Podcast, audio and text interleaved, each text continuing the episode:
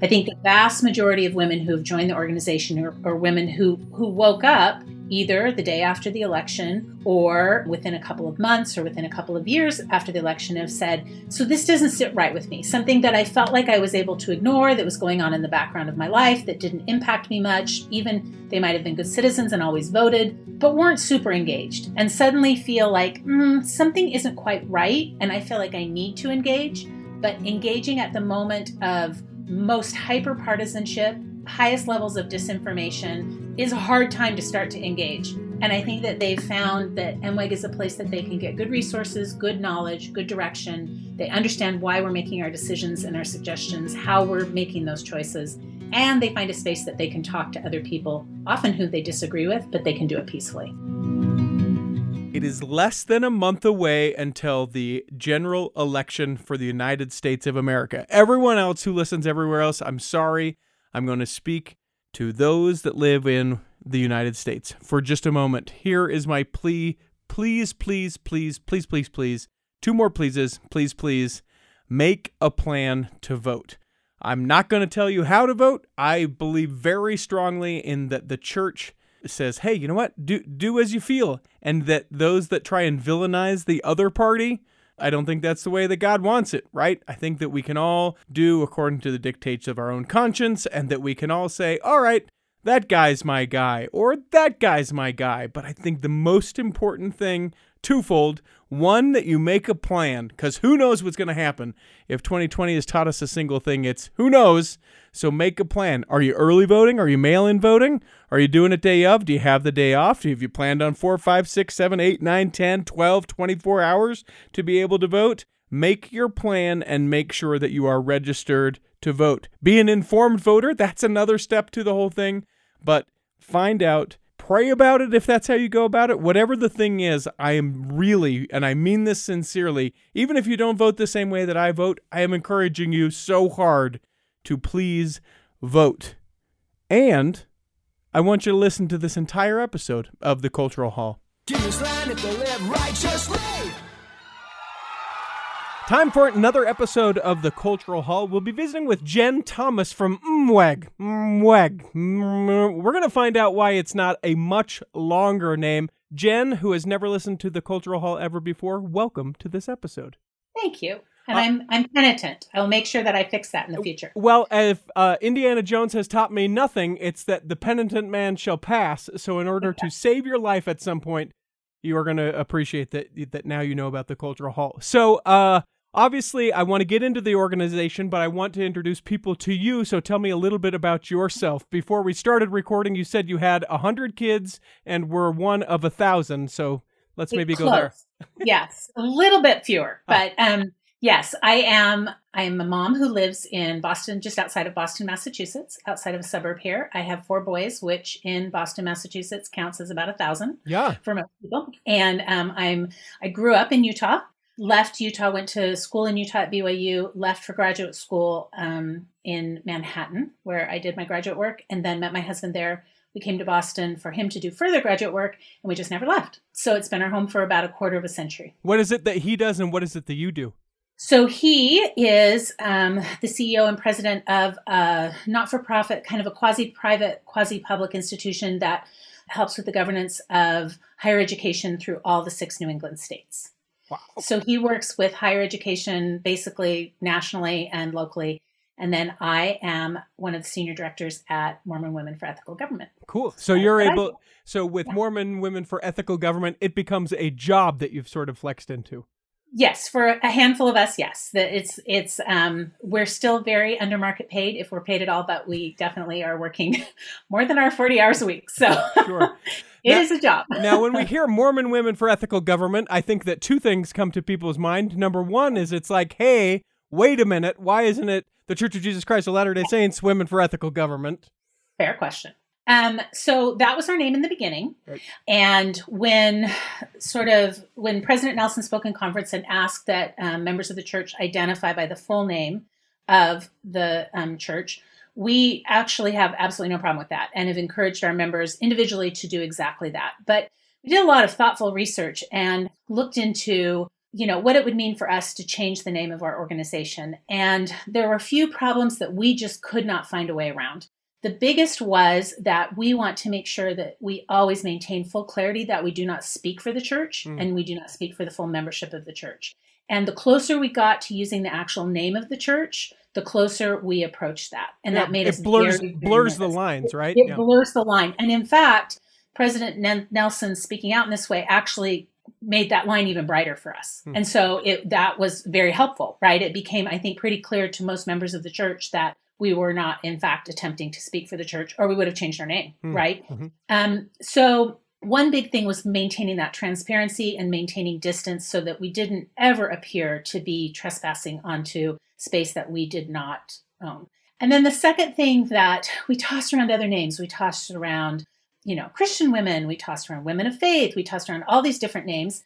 Um, one thing that we just also kept coming back to was this um, very problematic sense that part of what is wrong in America right now, or at least part of the problems we're facing, is that religion has been weaponized mm. and that people use religion, and particularly have used the word of Christianity to justify their political choices. Mm-hmm. And we saw that as problematic both because it excludes people who uh, adhere to those same religious beliefs but don't necessarily have the same political beliefs. Um, but also we felt and it was alienating a whole generation of kids who are like hey we don't you know we don't identify that way religion's being used.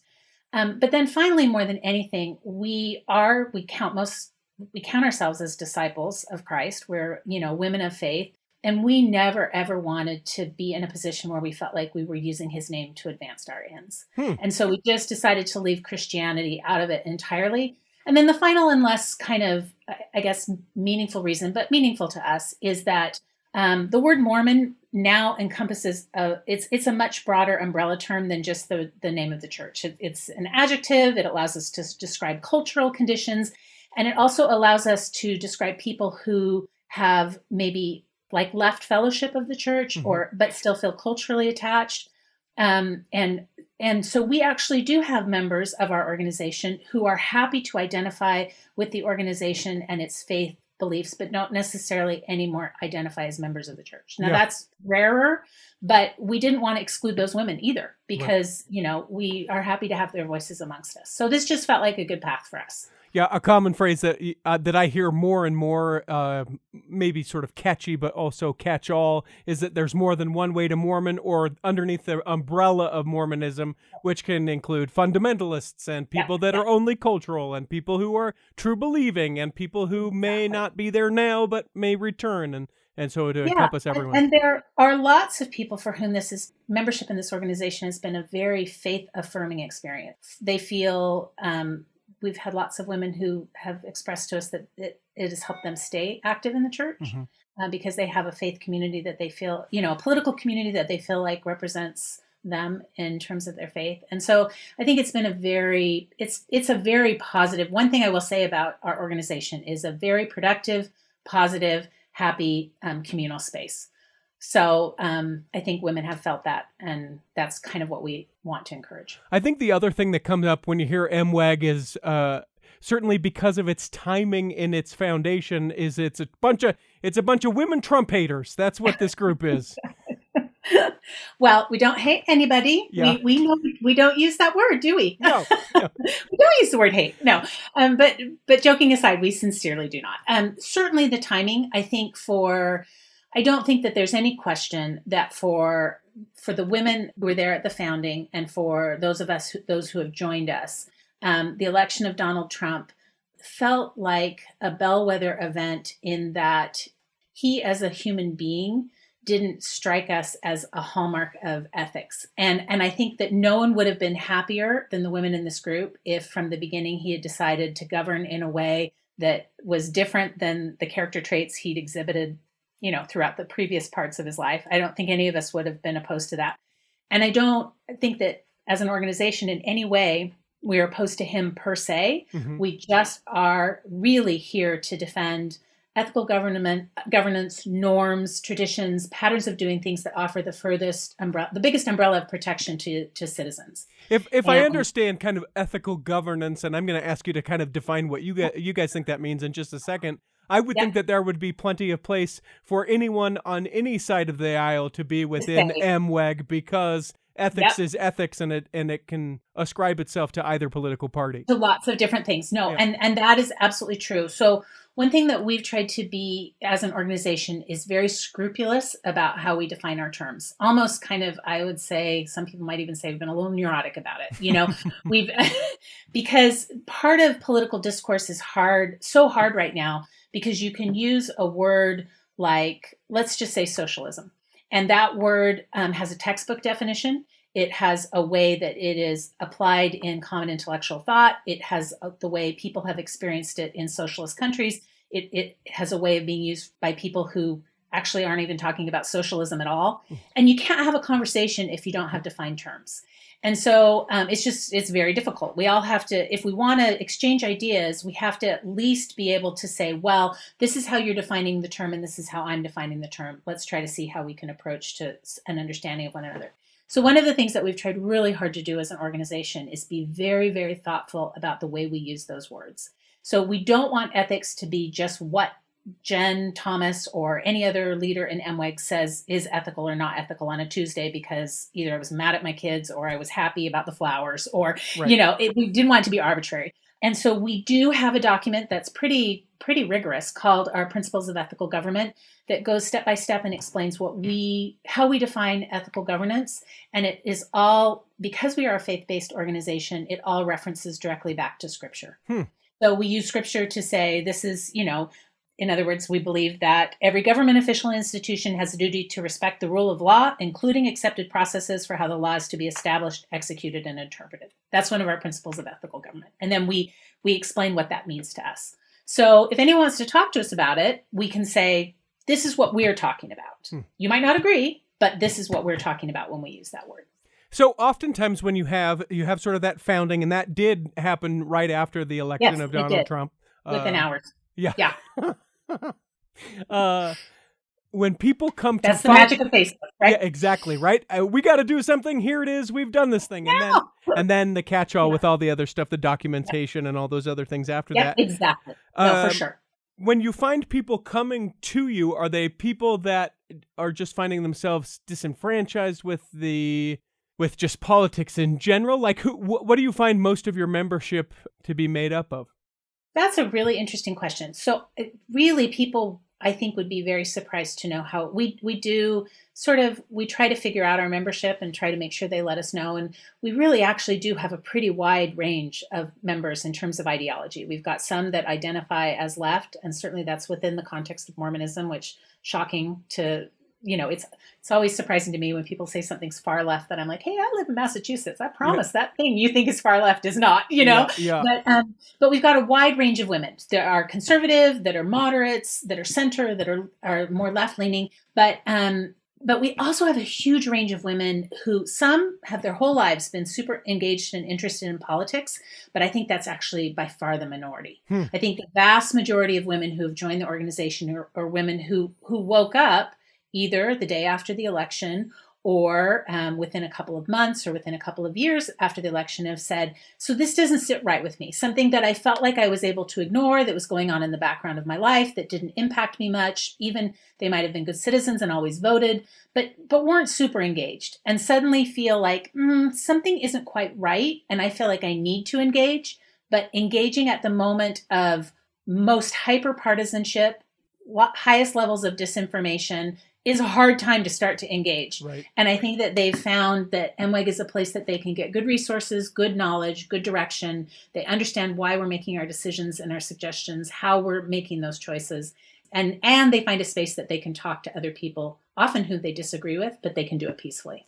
So you talk about uh, suggestions and decisions. Talk to me about like what what what does the group even do? I just know of its existence. I know of Yeah. when it was founded, and the rest I go. Well, they made it so that I can't be a part of it because I'm a woman. So I Sorry, guess dude. I'll I guess I'll try and find a dude organization that does the I same know. thing. I know we have we have guys that ask us all the time, we're like, "Hey, mom, we're moms. We organize everybody's play dates. This one's for us." but um, so we do a lot of things. So the, we started out as a Facebook group, and that is certainly still a part of our organization. It's where women can meet, they can practice talking to each other, sort of based on the rules that we've set up, which are that you can't kind of be mean, you can't you can't have ad hominem attacks, you have to have you know have very very, very fairly sourced arguments. Um, but that's really a small part of what we do. We've sort of grown well beyond that, and now we regularly um, issue official statements, which is when the organization takes a statement, you know, takes a position on something. Um, but more often we now issue calls to action which is if you're a part of our group you'll you know get information about something that we have concerns about maybe how management of the post office is going as we lead up to you know mail in ballots ramping up or whatever and and we give our members a, a really in-depth very neutrally sourced um, background as to how we got where we are, what's going on, and then we give them the opportunity to reach out to the the individuals in government who need to make these decisions.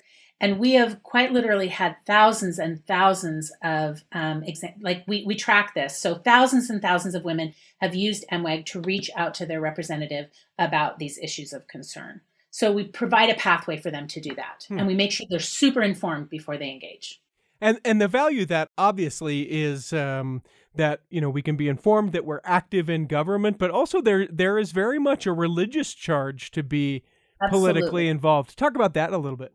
Um, I, I, think we all take that pretty seriously. I think as women of faith, we believe um, strongly that we are agents unto ourselves and that that that liberty and that agency isn't just a freedom to act in our own interest but we have a deep moral responsibility to always act in a way that is um, representative of the broader interests of our community and that meets the greatest needs around us. So I think we try very hard to always consider the balance of the 99 and the one. Mm. Sometimes, as an organization, we're going to be representing the 99 and helping them along. And sometimes, as an organization, we're going to be trying to follow that religious admonition to find the one and make sure that they're well cared for. And so, like I said, I think for us, this is very highly motivated both by discipleship really a you know a belief a deeply christ-centered belief in how we should behave um, and how we should treat our you know fellow human beings our brothers and sisters. And then also a very uniquely um,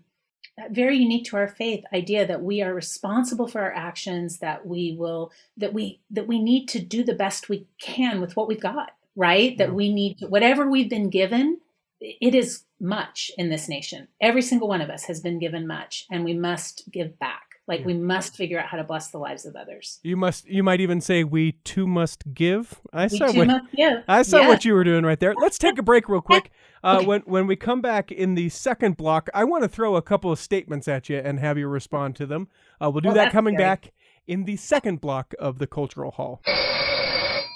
Hey, this is Dan the Laptop Man from PC Laptops. It's our ultra mega back to school blowout sale. We have hundreds of thousands of dollars of ultra high quality laptops and desktops on sale for up to 50% off the original prices. We've got demos, scratch and dents, trade ins, and funny colored computers. It's crazy. Remember, you get a lifetime service guarantee on any PC Laptops brand computer. That means if you mess up your Windows or you get a virus or spyware, it's covered forever. Got an old yucky computer? No problem. We'll take it in on trade and we'll transfer all your pictures, music, and all your stuff to your PC Laptops computer for free. When you get your computer from PC Laptops, we'll make sure you're taken care of for a lifetime. To make it impossible to resist, we're doing 12 month special financing on any PC Laptops desktop or laptop computer. Have I lost my mind? Get into any one of our locations right now or check us out at PCLaptops.com. PC laptops where computers start at $7.99. PC laptops, we love you. Here in the second block of the Culture Hall, you love this conversation. You love other great conversations that we've had. Uh, you must, you must go to patreon.com forward slash the Cultural Hall and become a Patreon saint of the Cultural Hall. For as little as $3 a month, it allows us to be able to do great interviews like this one and uh, allows us uh, the, the great opportunity to continue doing the Cultural Hall. You're looking forward to that website change? Well, guess what? Paid for by your Patreon subscriptions. It's patreon.com forward slash the cultural hall. And don't forget that if you are a Patreon saint, you get to be a part of that secret but not sacred Facebook group that uh, all those saints are part of. Now, Jen, let me ask you Because I've been told you can't be a good member of the church and be a Democrat.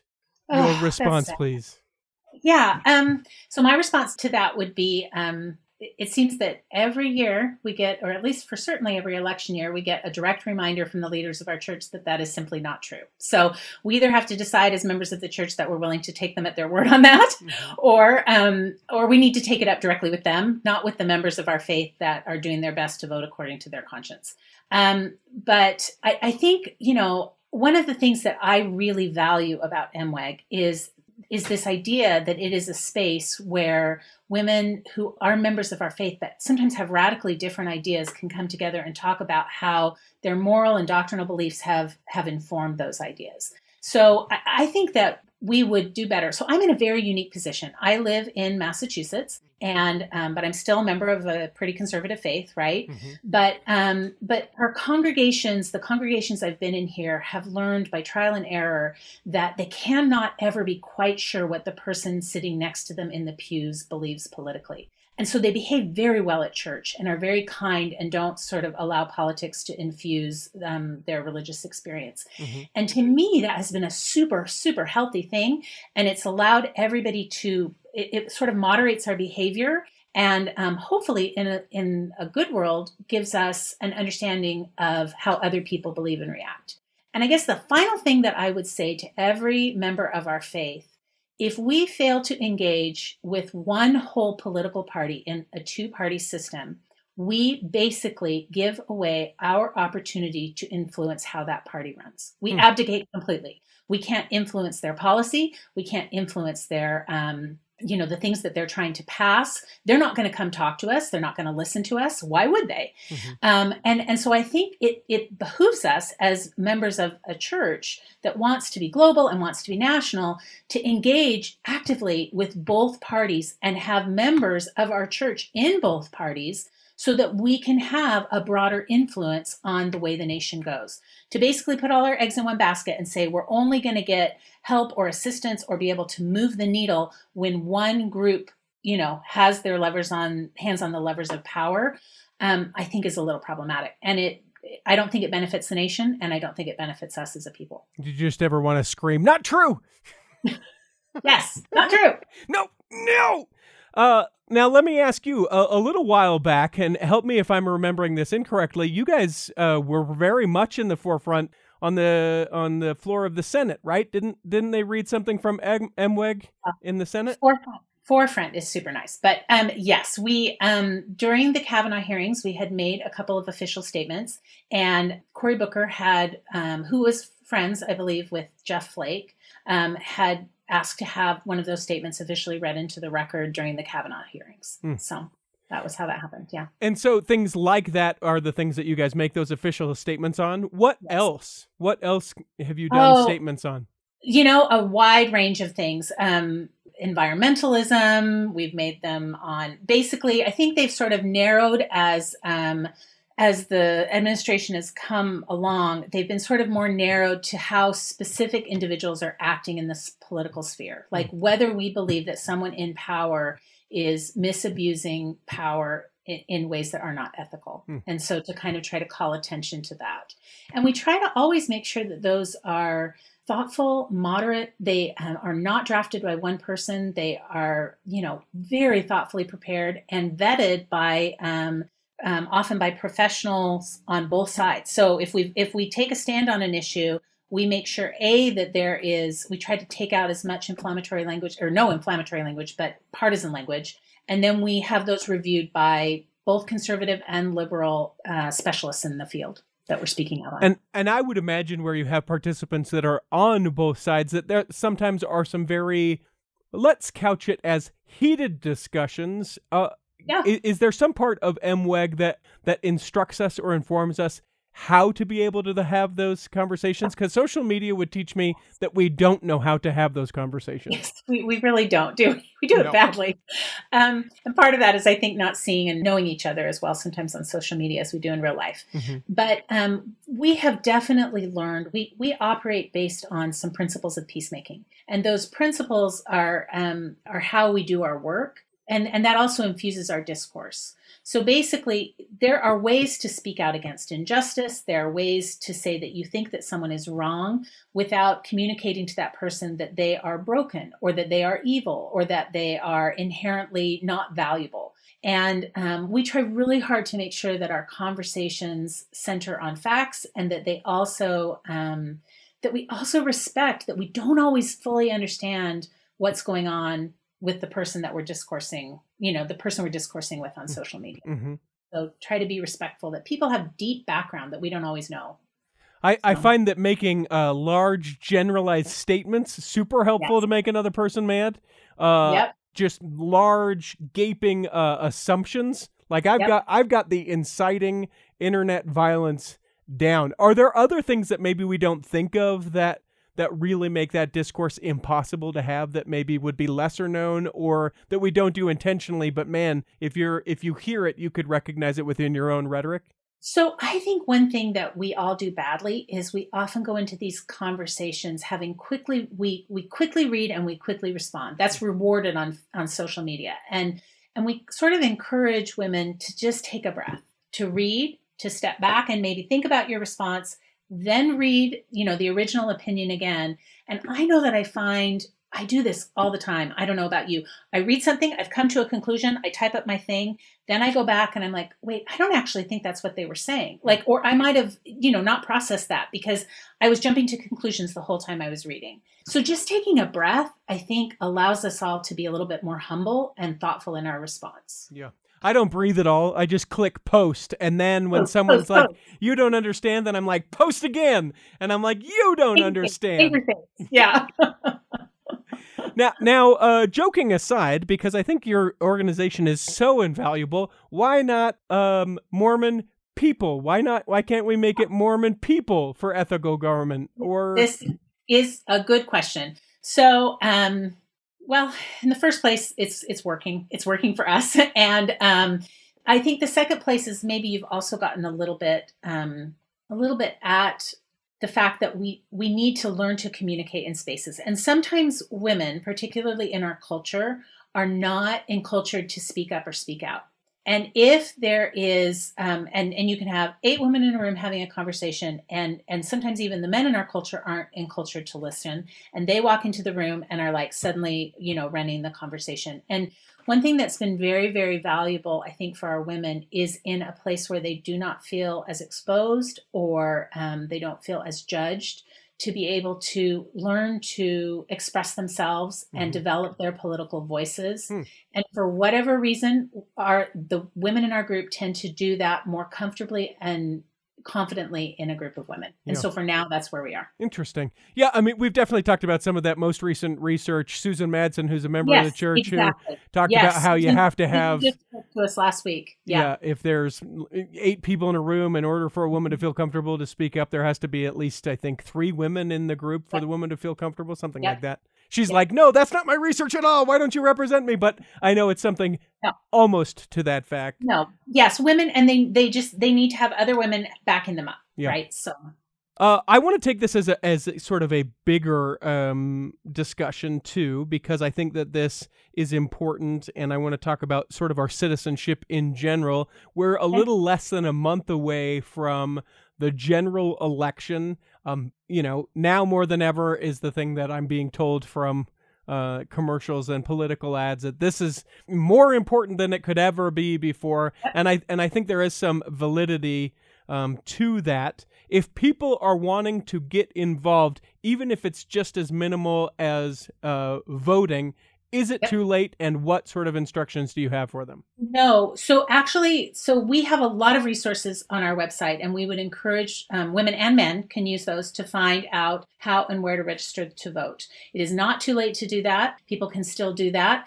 I would also really a couple of things if you are deciding to vote by mail make sure you do that early. Mm-hmm. Get you don't wait until the last minute. I, I think even absent problems with the post office, even absent a pandemic, probably some of the states their deadlines for when you can return ballots are probably too optimistic. So if they say you can return it by October 20, 28th, just turn it in by October 15th. Turn it in by October 10th. Get it in early. Mm-hmm. Get it done. So that's the second thing. We would encourage people who can vote a little bit earlier to do that.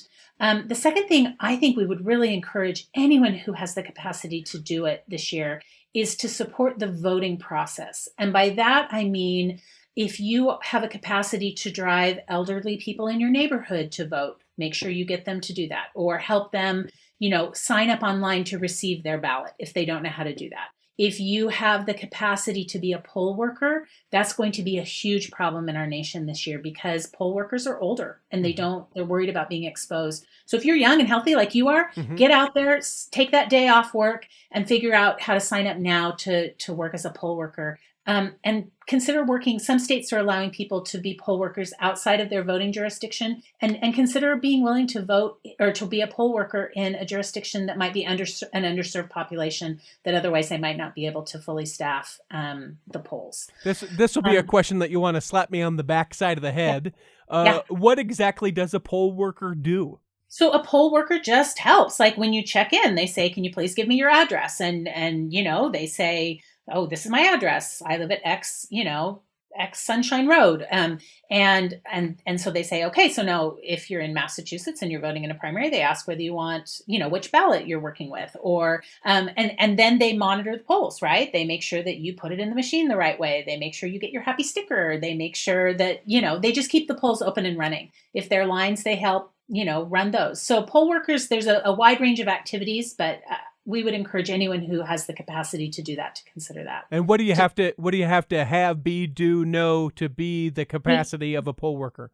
Do you know what? You have to have the capacity of an 18 year old boy, and as a mother of one, that is low. So my my two my two um, my two great sons they're going to make fun of me because they really have high capacity. They're lovely people. But um, this this summer for our primaries my two boys who are 21 and 18 signed up to work as poll workers. Hmm. they worked as poll workers. So you usually have to be a registered voter. Okay. Um, that's usually pretty much the, the baseline requirement. And i know in some places you can actually be paid to do it some places you are. So they offered to pay my sons, and my son said no. We'd prefer to just have this be volunteer service. But yeah, some places will pay you, and if if that's a, if you need that money, absolutely take it. Right. So it's a service. And is it is it something that we go to what like our county clerk, or how would we yeah, find so out to be able to sign up to do that? It's going to be different with every governing structure, but yeah. So it, most places, if you just Google online, eh, you know, you can say Utah poll workers, you know, within a quick a quick search will tell okay, you. Okay, okay, Okay. So we can be a poll worker to be involved. We can certainly still get registered to be able to vote. Mm-hmm. Now, uh, yep. I think it, it, it's worth having the discussion. Um, you know, ads on TV, ads on social media would certainly tell me that the other side, whatever the other side is, is terrible. Whatever the other side is, yeah, is terrible. They're the worst. Yep. It's the crumbling of our country, and everything is yep. going to be destroyed. How do we know that we're getting good information about the candidates? That is such a good question, right? That is a really, really good question. So I would encourage everyone, and I know that that this sounds people are going to think this is crazy, but I would listen to what the candidate themselves are telling you.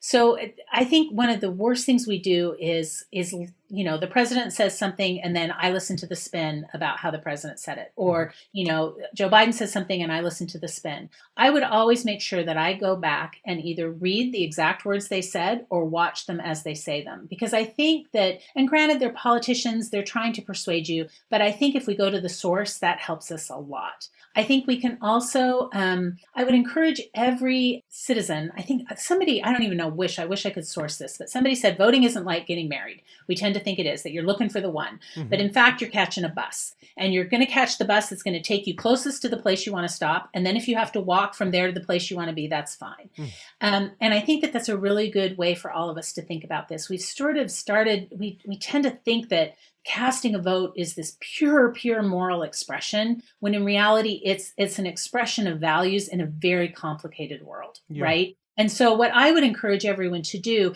is never ever ever to be a single issue voter.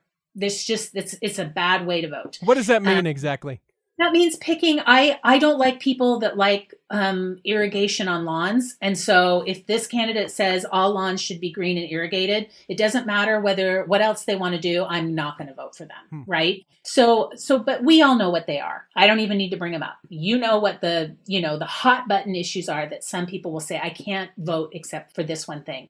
And it's just a very um, it's a clumsy way to execute your political expression and it's also, on some level, I would argue, and I'm probably going to get in trouble for this, a little bit irresponsible to say that I can care about one thing, even if all sorts of other things happen that damage all sorts of other people, right? Yeah. We have to be responsible to say, what what does the least harm we have to be kind of civic physicians where it's try to do as little harm as possible and as much good as possible with a vote is right? it is it cynical of me to think well i mean a, a presidential figure only really does so much. Like I, yeah, I, no. I, I mean, for me, I'm like, yes, sure, okay, great, I can vote for that person, but guess what? He has to have, you know, the House behind him, the Senate yeah. behind him, the Supreme Court has to get on board in some of these issues, plus all local municipalities and state governments and all these yeah. things. So, like, when we make a really big deal of it, and I do think it is important, and I do think that people mm-hmm. should vote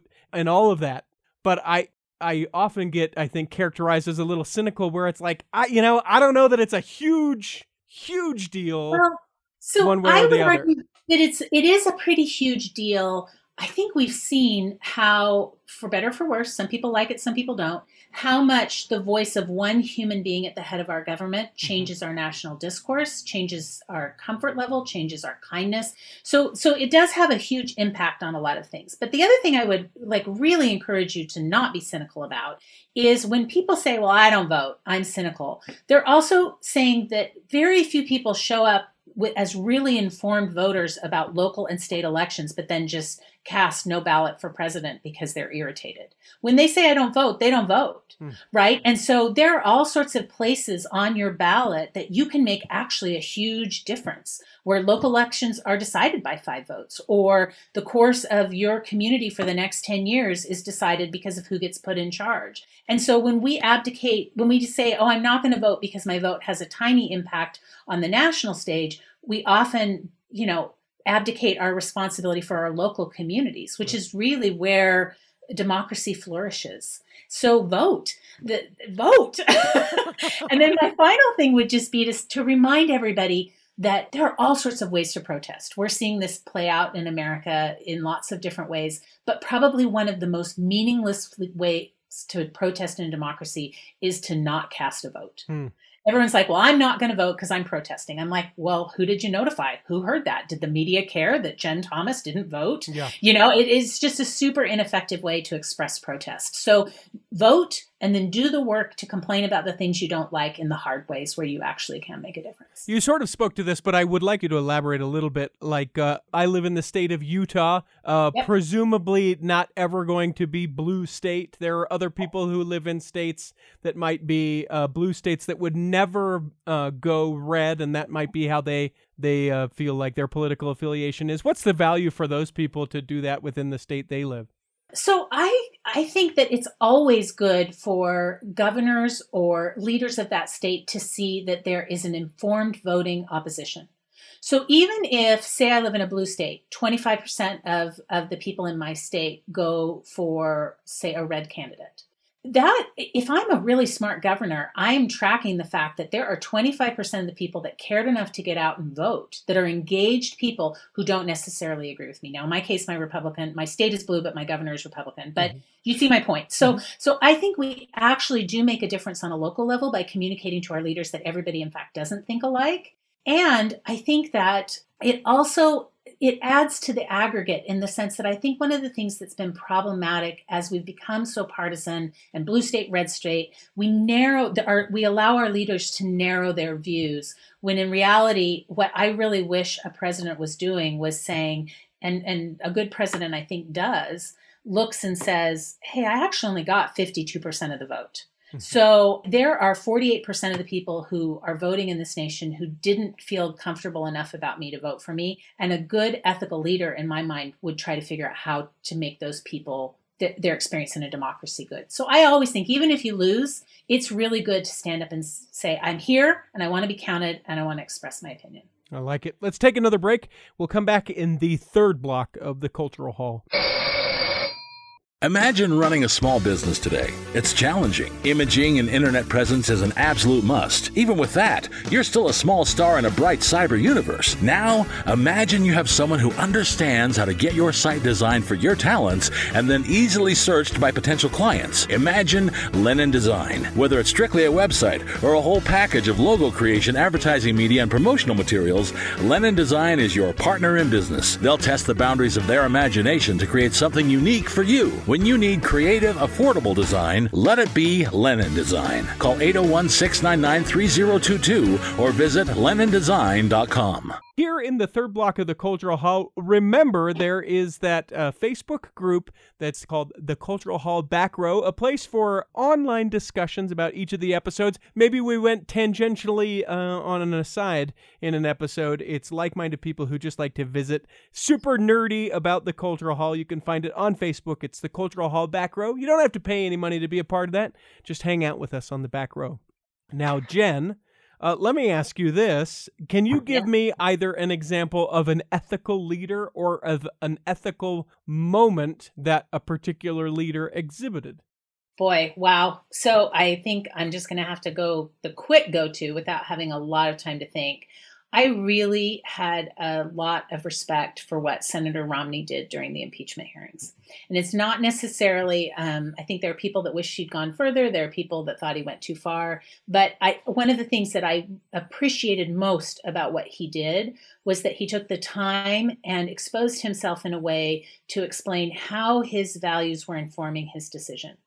And it's one thing to just cast a vote and then run. It's another thing to take the time to explain why you did what you did. So, to me, whether again you agree with it or not, that's the kind of ethical leadership we want. We want leaders who have very defined value systems that they themselves hold themselves accountable to.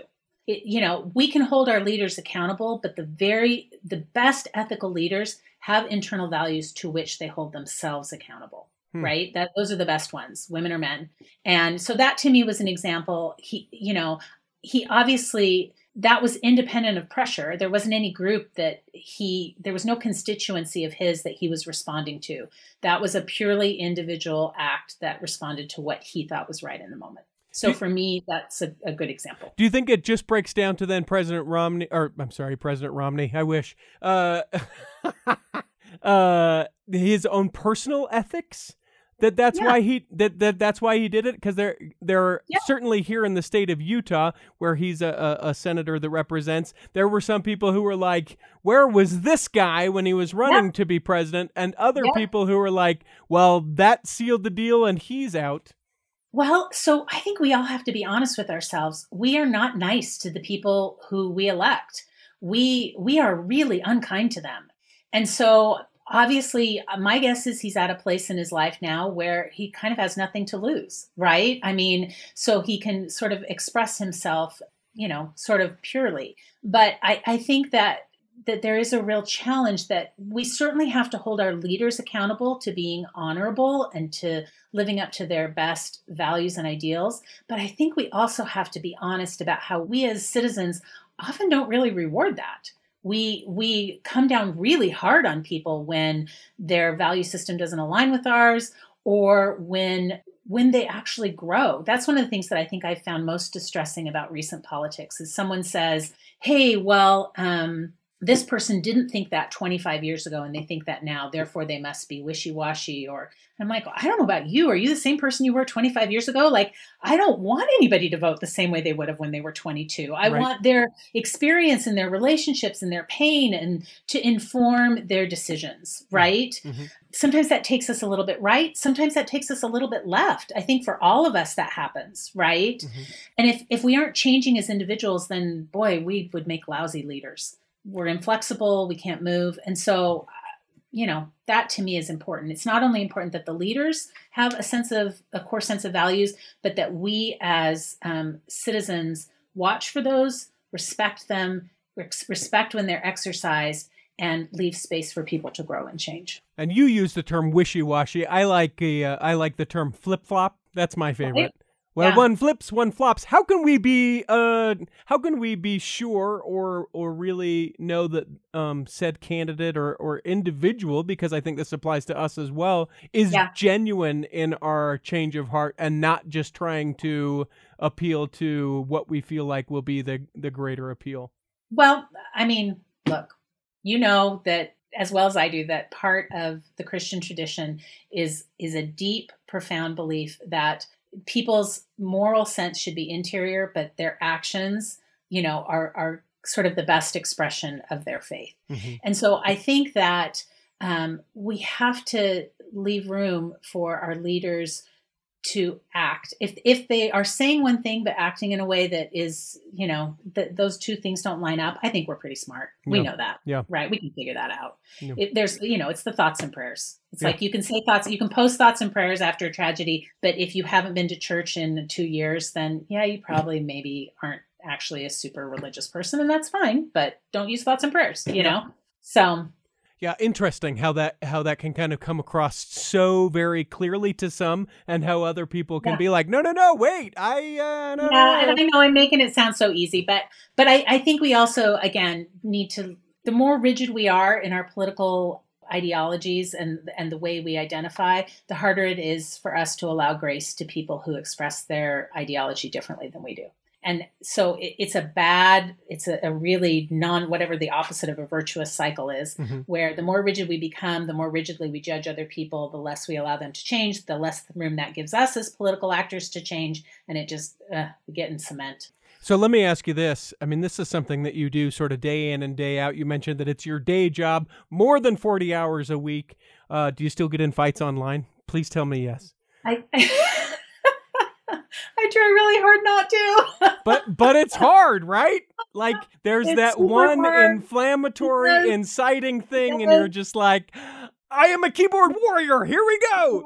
Exactly. Or it's like the one little thing that I'm like, no, I actually know that's not true. I, I don't know about all these things, but this I know. Stop it, stop it, stop it. You know, so it, it's hard for all of us, right? It yeah. requires a level of humility, which I don't know about you, but I have to work at. Yeah, no. I, I allow myself two people to just be brutally terrible to online and until they block me and then I allow myself another person to replace that person so I actually one thing that has been super helpful to me is I have some closed loop conversations ah. where like a text stream or a group that I've curated as people who I know believe differently than I do. Hmm. And we have conversations and we know each other well and we can have sometimes it can get a little bit heated, but not mean.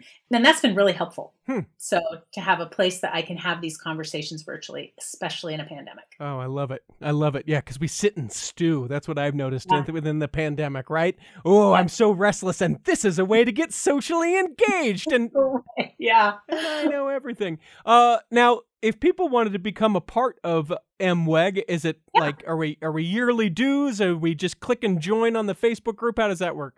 So the the it used to be you just clicked and joined on the Facebook group. Now we actually um, you you do need to go to our website and join there.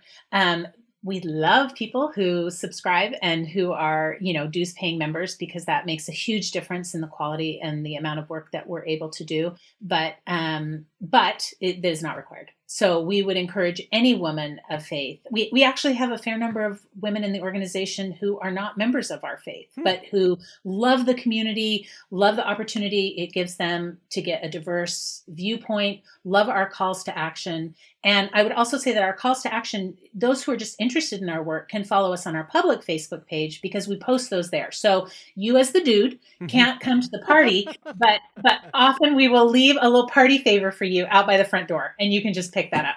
Well, so thank you. Thank you for yes, being considerate anytime. of the dude. You can complain to your senator on our behalf. yeah, please, please. And I will. And I will, as a matter of fact. Uh, and so it's just mweg.org? mweg.org. Yep. Mormon Women for Ethical Government or mweg.org. And we'll leave a link to that in the show notes. You. Well, thank you. Yes, we want people to come. So I'm going to start Mameg. So take we that. Do. I will say we do have a group of really supportive men who we have a group called Friends of MWEG.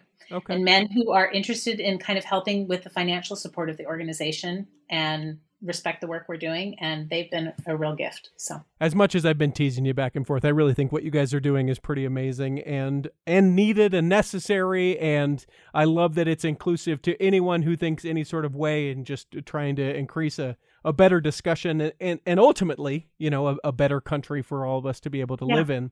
You know, Jenn, what you don't know is that in uh, every episode of the Cultural Hall, I ask three questions and so now I will ask us. Oh, don't worry. Don't no stress. They're easy. Quiz. No, it's not like a quiz. They're ones that only you can answer. So don't worry oh, about it. Okay. Okay. Uh, the first question is is under normal circumstances, if we were meeting as a church, do you have a calling, and if so, what is it? Yes, I do have a calling. I am in the Young Women's Presidency in my ward. Nice. And if you could pick a calling, either one that exists or make one up, what would you pick? you know, boy, gosh, I wish I had time to think about this. I could have come up with something awesome. Yeah. But um, I think I'm entering the phase of my life when it would be really nice to go back to nursery and just oh, be with all the little people who just, germy though they may be, approach life very simplistically. Yeah. Lessons are God loves us, God loves you, let's be nice. Yeah. So that would be a really nice antithesis, I think, to the, the climate in which we find ourselves. And then the final question, which you may interpret however you would like, that okay. question remains. Uh, what is your favorite part of your faith? that is actually super easy. I think my favorite part of my faith is um, the access that it gives me to redemptive grace. I think the older I have gotten, I think there were all sorts of things that if you'd asked me this 10 years ago or 15 years ago, there are really so many aspects of this church and this faith that resonate deeply with me and that I love. But um, I, I'm old, I've lived a long time, and um, long enough to know that even other ways that I've tried, this is the best vehicle for me and for a lot of people that I have loved deeply to have kind of removed burdens from their life and accessed um, sort of a redemptive grace that has allowed them to grow and become better people and um, move ahead really affirmatively and positively, becoming the people that I am pretty sure um, God wants them to be so that for me is the I am very very appreciative of Christ and the redemption he offers us. I love it. Jenn Thomas, thank you so much. We hope thank that this episode has nourished and strengthened your body, that if you're not healthy enough to listen to it this week that you'll be healthy enough to listen to it next week and that when the time comes you'll be able to travel home in safety. In the meantime, we'll be saving a seat for you on the back row of the Cultural Hall. Save me a seat, it's sure to be neat on the back row. We really gotta go on the Culture Hall show.